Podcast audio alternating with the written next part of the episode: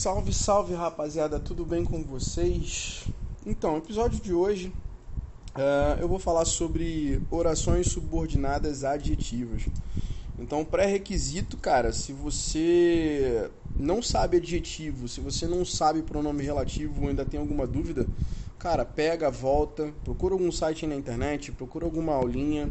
Sabe que eu não sei se no meu podcast a, até o momento vai ter adjetivo ou pronome relativo, sabe? Porque eu também não posto tudo, eu também não faço é, é, podcast episódio de tudo, sabe? Eu vou assim ressaltando as principais, os principais temas e vou gravando, beleza? Então, para falar de oração subordinada adjetiva, né? É, que, que é uma oração subordinada? Né? A oração subordinada, como você já deve ter visto no outro podcast, no episódio anterior, quando eu falei de oração subordinada adverbial, né? É como uma oração depende da outra. Oração coordenada, as orações são independentes sintaticamente uma da outra, ou seja, a gente tem uma estrutura sintática completa. A oração subordinada não. Uma oração vai ter uma relação de dependência com a outra. Então, eu, eu gosto muito de, de comparar o período simples sabe? Antes da gente entrar no período composto e tal, para falar das orações subordinadas adjetivas, enfim. Então, se eu falo assim, ó, eles viajaram para cidades litorâneas, né? Então, se você reparar o termo cidades litorâneas, né? Cidade, é, cidades é substantivo, correto? Litorâneas vai ser um adjetivo que se refere à palavra cidades, né? Então aí eu tenho um período simples, eles viajaram para cidades litorâneas, né? E observando o finalzinho da oração, cidades litorâneas, eu tenho substantivo e um adjetivo que se refere ao substantivo, ou seja, a gente tem um adjunto adnominal aí, beleza? Agora, se eu trocar a frase, se eu inverter, eu, ao invés de ter um período simples, eu tenho um período composto. O que é período composto? Né? Tem duas ou mais orações, tá? No caso vão ser só duas, que é o padrão, né? Eles viajaram para cidades que ficam no litoral, tá? Então, ao você analisar essa outra oração aí, se a gente dividir o período composto no meio, né, no pronome relativo, que ficam no litoral, vocês vão perceber que eu tenho uma oração agora, tá? Eu não tenho mais um termo só, uma palavra só, cuja classe gramatical é adjetivo, tá? Cidades litorâneas. Eu falo cidades que ficam no litoral.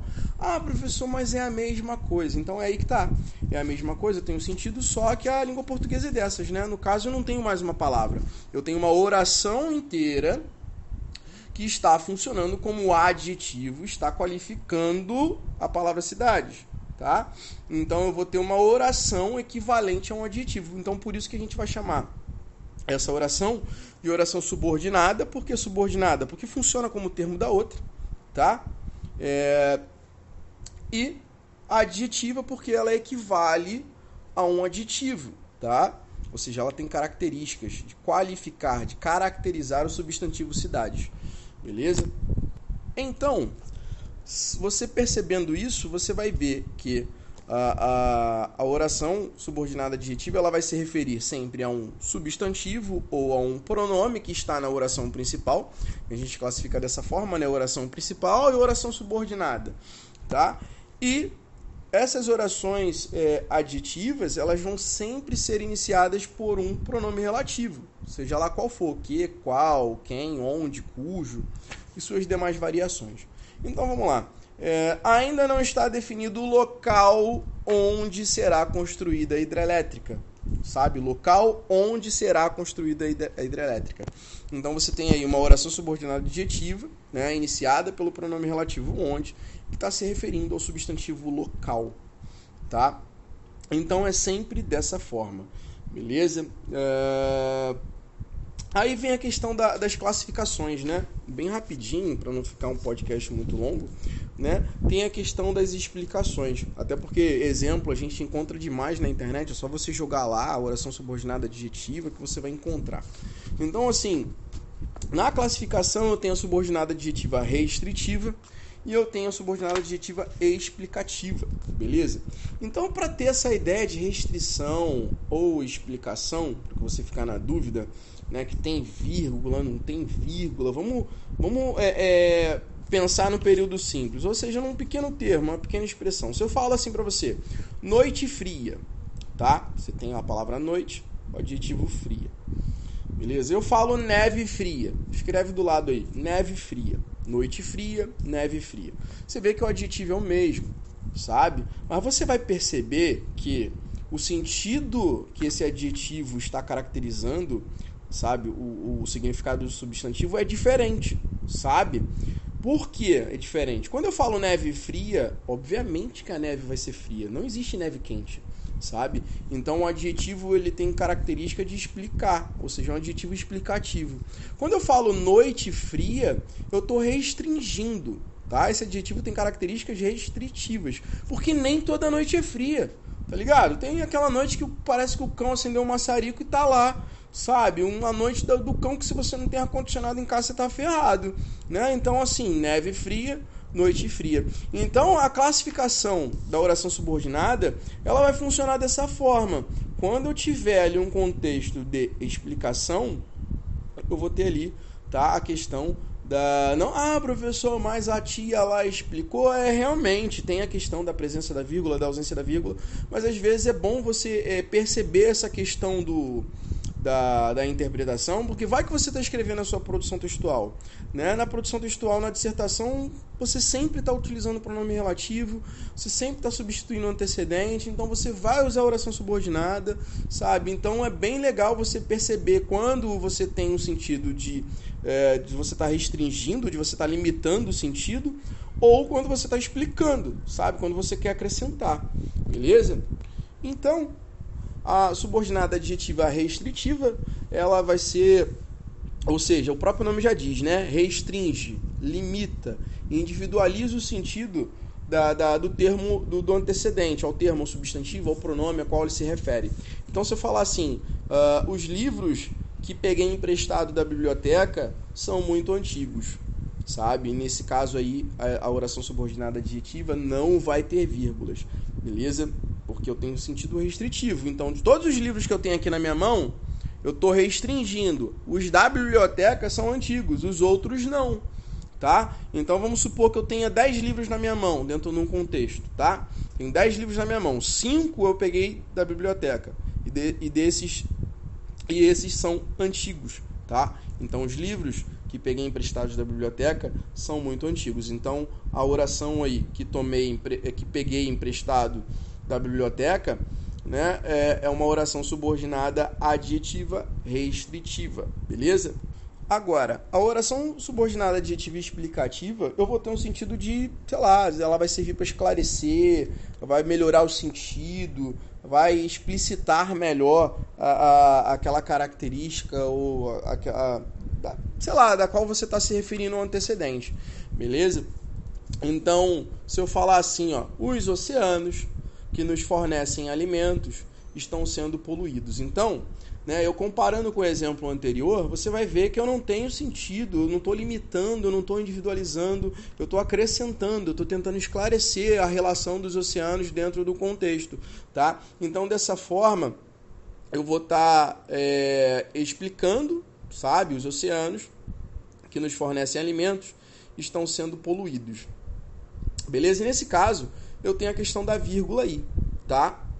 Então, né, se eu perceber aí na linguagem oral, sempre vou ter a questão da pausa, sabe? Então, no, no sentido restritivo, na linguagem oral, eu não vou ter, ele é falado de forma contínua, sem pausa. Então, na linguagem escrita, eu não vou estar utilizando a vírgula, tá? Então, a gente, o professor sempre coloca restritiva sem vírgula, explicativa com vírgula, tá? Agora, só para finalizar, né, que muitas das vezes essa questão da, da interpretação é muito importante, tá? Eu não vou entrar aqui em questão de forma reduzida, forma desenvolvida, tá? Isso aí pode ficar para outro episódio, ou vocês podem estar pesquisando aí na, na, na, internet essa questão, tá? Mas a questão aí da interpretação. Se eu falar assim, ó, a gente vai entrar em, em período eleitoral, né?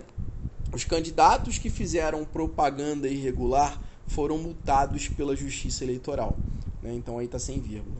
Os candidatos que fizeram propaganda irregular foram multados pela Justiça Eleitoral. Então você vai perceber só a presença da vírgula. Ah, professor, é mole, sabe? Sem vírgula é restritiva, com vírgula é explicativa. Mas eu tenho uma relação de sentido aí, sabe? Se você parar na questão uh, da, da explicação ou da, da você está limitando, individualizando, restringindo, né? Você tem uma diferença de interpretação e é muito grande, sabe? Então, no primeiro exemplo que eu falei assim, os candidatos que fizeram propaganda irregular foram multados pela Justiça Eleitoral, sem vírgulas, que é uma oração restritiva, como foi falado, da professora é mole, sem vírgula é restritiva, né? Mas tem uma característica é, muito grande aí na questão da interpretação, que nem todos os candidatos fizeram a, a propaganda irregular. Ou seja, quando eu estou restringindo, eu tenho um montante. Vamos lá, 50 candidatos. Foram 50 pessoas naquele município ali pequeno que se candidataram, mas apenas 25 fizeram propaganda irregular e esses foram multados. Os outros 25 não, porque eu estou nesse caso fazendo o quê? Individualizando, eu estou restringindo. Agora, se eu tenho lá a notícia, né? Saiu lá no, no, no Instagram, no Facebook, você viu lá os candidatos que fizeram propaganda irregular, foram multados pela Justiça Eleitoral. Ou seja, nesse sentido de eu estar tá explicando e esclarecendo, se foram 50 candidatos lá naquele município pequenininho, tá? Que, que se candidataram, ou seja, nesse caso eu estou querendo dizer que todos eles foram multados. Beleza? Todos os 50, que todos eles fizeram propaganda irregular e que todos eles foram multados, nenhum escapou. Então, galera, essa questão aí da da restrição ou da explicação é uma, é uma maneira bem é, vertente de chamar a atenção de vocês, porque ela tem sim, sabe, na dissertação uma importância muito grande na hora que você está escrevendo, na hora que você está produzindo o seu texto e você fica na dúvida, coloco vírgula ou não coloco vírgula, sabe? Porque além da dúvida da vírgula, tem essa questão da interpretação que vai envolver diretamente no seu texto, tá? Porque muitas das vezes muda todo o sentido do que você está escrevendo, do que você está argumentando. Então você imagina, nesse contexto A, sabe, da notícia que você recebeu, ou seja, dos 50, apenas 25. Tá? Ah, professor, mas é muito complicado, não tem uma outra maneira de falar? Ah, tá, beleza, você pode construir o seu texto de outra forma, sem utilizar uma oração é, é, é, restritiva ou explicativa, tá? Mas, né, dentro de um parágrafo você não vai escrever uma frase só, uma oração só, né? Então essa ligação aí ela precisa ser feita, o pronome relativo ele precisa ser utilizado, né? Então assim, cabe a você analisar com calma se você quer restringir, quer individualizar, quer limitar o sentido daquilo ali, ou se você quer esclarecer, você está colocando ali para aquela oração adjetiva, de valor adjetivo, para poder esclarecer o termo antecedente. Beleza? Então fica a dica aí dessa questão da interpretação. Obviamente que tem alguns casos, vai ser sempre explicativo por conta do contexto, mas às vezes tem aquele determinado contexto específico que pode gerar essa dúvida, tá? E isso vai gerar é, essa, essa ambiguidade aí. Então, pessoal, vou ficando por aqui. Um forte abraço, é nós, valeu, fui.